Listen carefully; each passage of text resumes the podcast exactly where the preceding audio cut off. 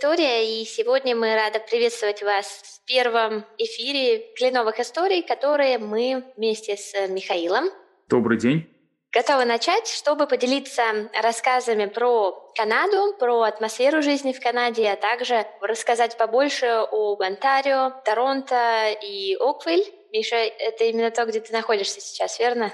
Да, я живу в Оквиле последние 11 лет. Да, ну и я, как совсем недавний переселенец, я живу в Торонто всего полтора года, но тем не менее уже имею некое представление о том, как жизнь тут выглядит, хотя мне было бы интересно узнать у Миши побольше про его опыт и его отношение к жизни в Канаде и канадцам в частности. Пока мы редактировали нашу запись, правительство Канады ввело новые локдауны, и на данный момент Ситуация в Онтарио и в Торонто в частности достаточно, скажем, суровая, и поэтому мы хотели бы сейчас поделиться с вами новостями о том, как обстояла ситуация с локдауном и с его облегчением весной 2021 года.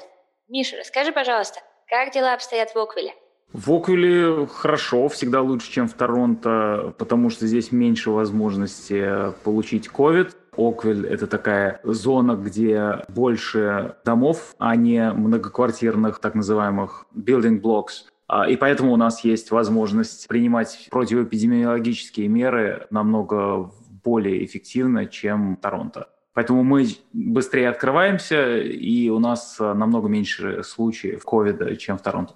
На самом деле, Миша, было бы интересно с тобой обсудить отношения вообще канадцев к ковиду, потому что я недавний житель Канады, и для меня, честно, это отношение, оно неожиданное, потому что как только ковид э, начался тут, люди тут же отнеслись максимальной осторожностью, тут же начали пропускать друг друга на улицах, перестали обниматься, перестали жать друг другу руки, и в целом, вот даже до того, как э, какие-то очень серьезные меры были введены, э, люди было видно, что их отношение очень серьезное, и они восприняли всю эту ситуацию со всей ответственностью. Может быть, ты поделишься своим мнением, почему именно так исторически сложилось, что люди так серьезно к таким вещам относятся, и, может быть, поделишься своим мнением, как к этому относиться нам, ньюкамерам. Да, это действительно очень интересная тема. Со своей стороны, как юрист, как адвокат, мне подобного рода ситуации каждый год подобное вообще-то случается в планетарном масштабе. Поэтому, когда COVID начался еще в декабре 2019 года, я как-то сразу эту новость отрегистрировал. А может быть, получилось как раз э, совпадение такое, что я как раз прочитал тогда книгу про великую эпидемию, которая вот была в Европе, в Америке 18 там, по 22, если не ошибаюсь, год, так называемая The Great Influenza. И мне как раз стало сразу интересно наблюдать, как будут себя страны вести, как будет вести себя Организация Объединенных Наций, которой я тоже имею непосредственно непосредственное отношение. И поэтому я за этим всем следил. И, конечно, Канада на меня производила и производит до сих пор очень хорошее впечатление, несмотря на то, что я не могу назвать, к сожалению, если смотреть по статистике, я не могу назвать Канаду наиболее успешной страной. Она, безусловно, является одной из успешных, но не наиболее успешных. Например, нельзя сравнить Канаду и Новую Зеландию. В Новой Зеландии как-то более эффективно справились с эпидемией. Но если говорить о твоих наблюдениях, то я соглашусь, конечно, с тем, что э, во-первых, канадцы, я очень этому рад был с самого начала, отнеслись к эпидемии очень серьезно, и до сих пор поддержка мер, которые принимаются властями, здесь э, довольно высокая. И на мой взгляд, почему мне особо интересна э, ситуация, на мой взгляд, это очень сильно отражает то, как в целом в Канаде люди доверяют э, власти. А это очень глубокая тема. Это не происходит за год или за два. Это целая культура, это большой культурный пласт, который можно копать в разные стороны, искать причины вот подобного отношения людей к власти и власти к людям. Уровень доверия к власти высокий. Я слежу за статистикой, ну, в частности, статистическая служба Канады проводит периодически исследования на тему о доверии людей к власти. И без удивления и с большим удовлетворением я, например, увидел, что вот э, по исследованию за 2020 год видно, что доверие к власти на фоне эпидемии даже увеличилось. По разным возрастным категориям. В целом доверие к власти увеличилось, и это как раз показывает, что есть то, на что власть может опираться, и то, чем люди могут обосновывать происходящее вокруг, а, соответственно, принимать решения, исходя из того, что им рекомендуют. Да, это очень интересно, но в то же время, то я сейчас могу наблюдать спустя год этой ситуации, потому что локдаун, первая волна была в марте 2020 года, и вот сейчас, 13 марта 2021 года, эта ситуация, она вот только находит свое какое-то разрешение. И очень интересно наблюдать за настроениями людей, то есть если изначально, общаясь с молодыми людьми, теми, кто тут родились, и чьи родители тут тоже родились, местные, как я их называю, называю, я еще не совсем местная. Вот такие люди очень интересно изначально относились вот э, с такой серьезной очень поддержкой, это я тоже наблюдала. А вот сейчас, например, в прошлом месяце было интересно наоборот смотреть, как меняется их психологическое состояние. И я даже проверила некие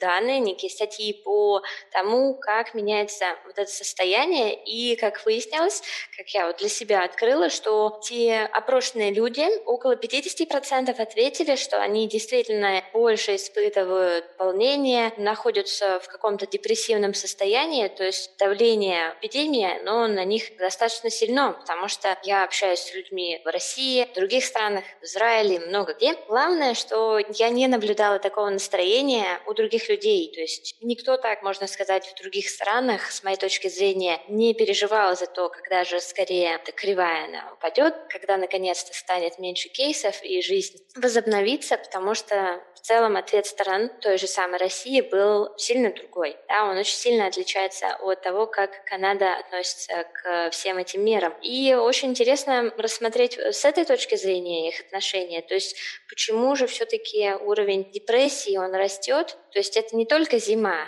да, но чего-то им не хватает. Как думаешь, чего бы могло им не хватать в этой ситуации? Мне кажется, здесь э, тоже можно смотреть на несколько причин и условий, почему именно так. Во-первых, я соглашусь с этим наблюдением, что действительно, как показывает сейчас статистика и социология, видно, что есть определенное склонение к тому, чтобы в большей степени регистрировать грустное настроение. Причина может быть в том, что канадцы вообще в целом довольно открыто говорят о ситуации, когда есть место депрессии никто этого не стесняется. Возможно, есть какая-то часть культурного бэкграунда канадского, если посмотреть канадскую литературу. Литература вообще вся такая довольно грустная, ноты такие довольно глубокого сострадания, печали. Может и в этом что-то. То есть, если вы, допустим, сравниваете Америку и Канаду, то в Канаде, в общем-то, вполне себе нормально быть грустным. В Америке ты должен как-то улыбнуться и сказать, что все хорошо. В Канаде ты не обязан этого делать. Ты, в принципе, можешь быть больше, быть собой, если тебе грустно, но и ничего такого страшного в этом нет. Об этом можно поговорить. Это первая причина. Вторая причина, по всей видимости, то, что сначала думали об эпидемии, что все-таки она будет намного более страшной, и то, что мы видим сейчас, тоже влияет на людей. Особенно на тех, у кого есть дети, и кто, в общем-то, уже довольно серьезно подустал от того, что дети не ходят в школу люди все-таки видят, что не так много людей вокруг умирает, и поэтому можно немножко ослабить карантинные меры. Это вторая причина. Ну и третья причина. Вполне возможно, есть определенная усталость вообще в целом от зимы, усталость от сезона. Сейчас вот настанет весна, даже просто исходя из погодных условий, будет больше солнца, ну и, соответственно, у людей настроение улучшится. Поэтому я не вижу здесь какой-то особой критической переломной точки в том, что будет представлять из себя дальнейшее действие Канады по отношению к эпидемии. Скорее, это просто сезонное настроение такое. Честно говоря, я еще для себя такую вещь отметила, возвращаясь к тому вопросу и к тому, что ты сказал про то, что поддержка государства канадцами очень сильная. Я для себя отметила, что канадцы очень исполнительные. То есть если нельзя встречаться с семьей, если нельзя встречаться с родственниками, канадцы, они не будут встречаться с друзьями и родственниками, если не положено, скажем так. И это очень интересное наблюдение с моей точки зрения. Например, когда я общаюсь с своими какими-то друзьями, коллегами, и могу предложить им, давайте встретимся в парке, мы не будем мы будем держать дистанцию, мы будем, если хотите, носить маски, но при этом э, мне часто отвечали, что давай подождем, пока все закончится, и вот тогда мы встретимся. И тут у меня возникает такое, скажем, наблюдение, что учитывая то, какие все-таки канадцы общительные, а за полтора года жизни тут я практически стала уверена в этом, потому что эти ребята очень любят пообщаться, очень любят встретиться возле кафешки, очень любят взять кофе, вместе пойти пить его в парк. И мне кажется, что эти ребята без общения не могут, им достаточно тяжело без этого. И учитывая то, что они такие исполнительные, им вдвойне тяжело, потому что они хотят все сделать правильно, но при этом они не могут встретиться с теми ребятами, с которыми им было бы интересно и нужно встретиться, учитывая их в целом социальное настроение и желание пообщаться. Это интересно, мне кажется, очень такое канадское что-то. То есть, с одной стороны, хотят больше чего-то социального, но не могут, потому что они такие добропорядочные ребята, что не могут нарушать правила. Как ты к этому относишься? С одной стороны, конечно, согласен, что это тяжело. Люди привыкли общаться вообще в общении, в таком какой-то степени общественном образе жизни. Ты в любом случае, если не даже нет большого количества друзей, все равно принято какое-то волонтерство. Довольно много до сих пор людей по выходным посещает церковь, участвует в такого рода мероприятиях. Допустим, пенсионеры, если они работают, то будут заниматься какой-то добровольческой деятельностью. То есть, да, я абсолютно согласен. Это очень такая сильная черта местного общества на самом низовом уровне, и неважно в каком населенном пункте, может быть, в городских поселениях типа Торонто, это меньше развито, в местах типа Оквилля это прям видно. И, конечно, во время эпидемии все это пришлось на время забыть. С другой стороны, это, конечно, тяжелая сторона. С другой стороны, по моим наблюдениям, в своей основе Канада — это общество, где принято быть добропорядочным, где, в общем общем-то, твоя принадлежность к обществу в том числе измеряется тем, до какой степени ты открыто и без лицемерия можешь говорить, что я вот что-то отдаю своему сообществу, своему комьюнити. Например, если я беседую со своими соседями, ну вот у меня, допустим, в округе 500 метрах это все возрастные категории. И люди, которые здесь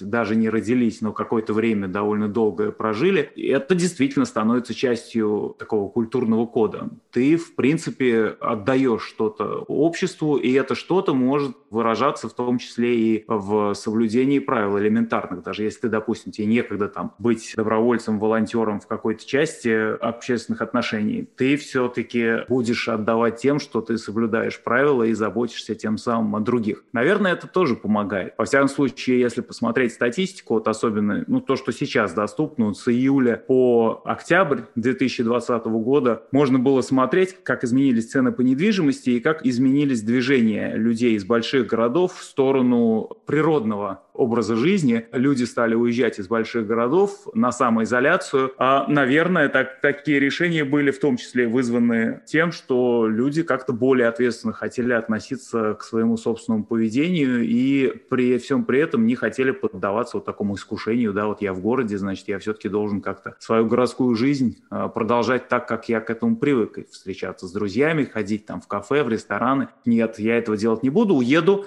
и пережду эпидемию э, за город городом. Мне кажется, это такая большая, хорошая часть социальной ответственности, которая здесь присутствует. В этом смысле в Канаде очень комфортно, потому что даже вот по уровню увольнений, которые произошли в связи с ковидом, и той поддержки, которую государство дало людям, ну, ты знаешь, что каждый получил по 2000 долларов в месяц и продолжает получать просто за то, что не работает. Вот это само по себе взаимодействие общества и человека. Общество человеку платит за то, что человек выполняет соответствующие требования, но при этом и человек платит обществу тем, что он, понятно, что получает деньги, да, но тем не менее он отдает обществу тем, что он добропорядочный и соблюдает правила. Мне эта игра такая вот очень нравится вообще. В целом это очень здоровая часть канадского общества.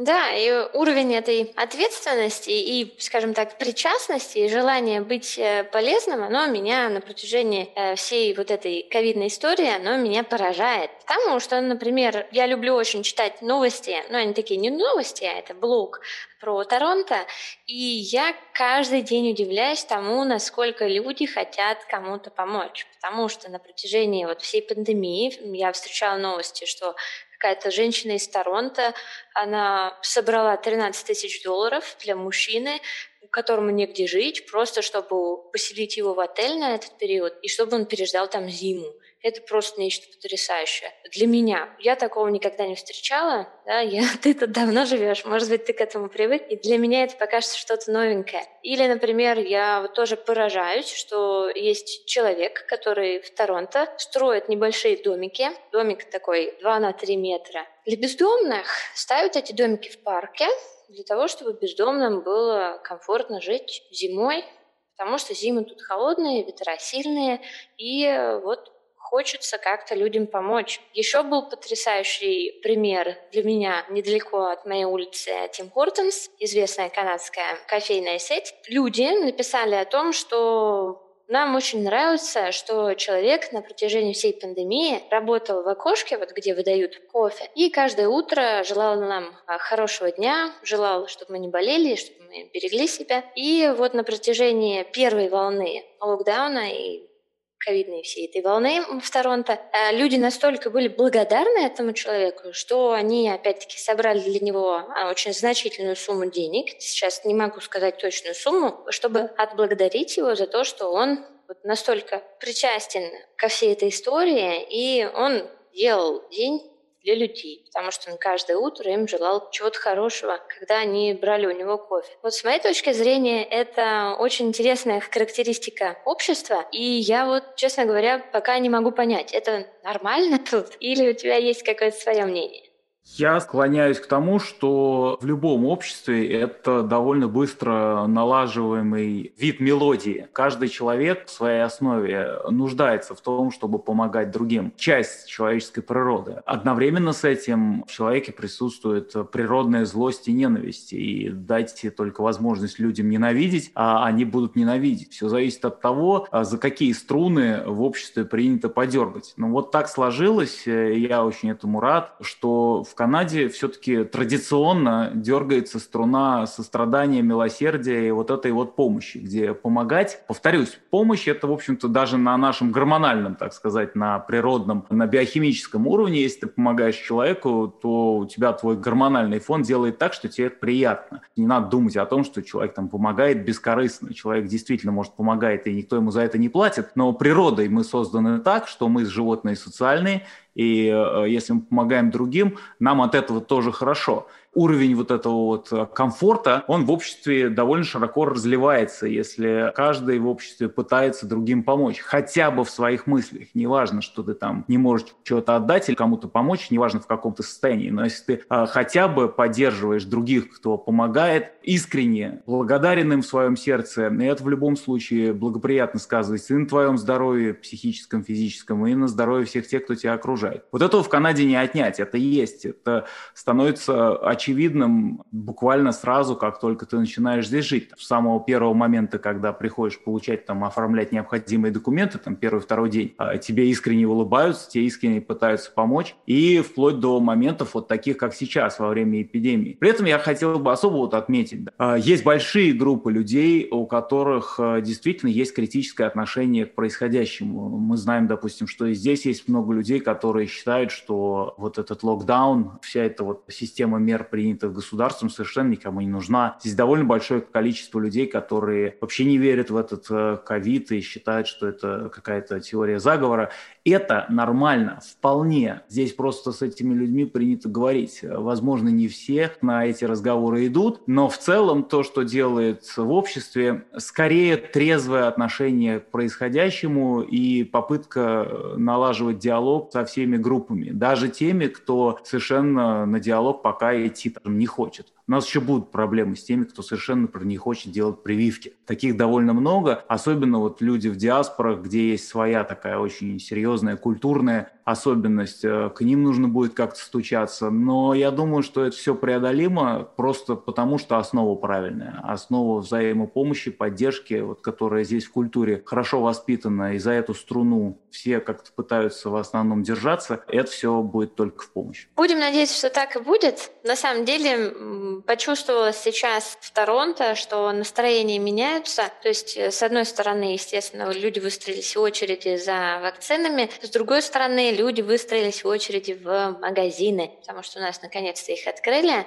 и люди уже могут закупиться чем-нибудь для души. И это тоже интересная черта людей, потому что, например, в первые дни, когда даже, может быть, не Оквель, но Пил и Миссисага, то есть когда они только вошли в красную зону, было удивительно смотреть на новости, как канадцы критиковали э, других канадцев, да, то есть где-то мигранты, где-то те, кто тут уже очень давно живет, неважно. Но главное, что было интересно, как настроения менялись, то есть люди начали говорить, зачем вы идете в первые дни толпиться по магазинам, э, хотя нужно подождать, и можно это все купить после. Но с другой стороны, вот насколько опять-таки я это вижу, мне кажется, что этим ребятам очень нужны вот какие-то позитивные такие вещи, и магазины, какие-то э, магазины для вещей с уютом, да, очень популярные здесь магазины Home Sense, они в первые дни открытия всегда имеют очень большое количество покупателей,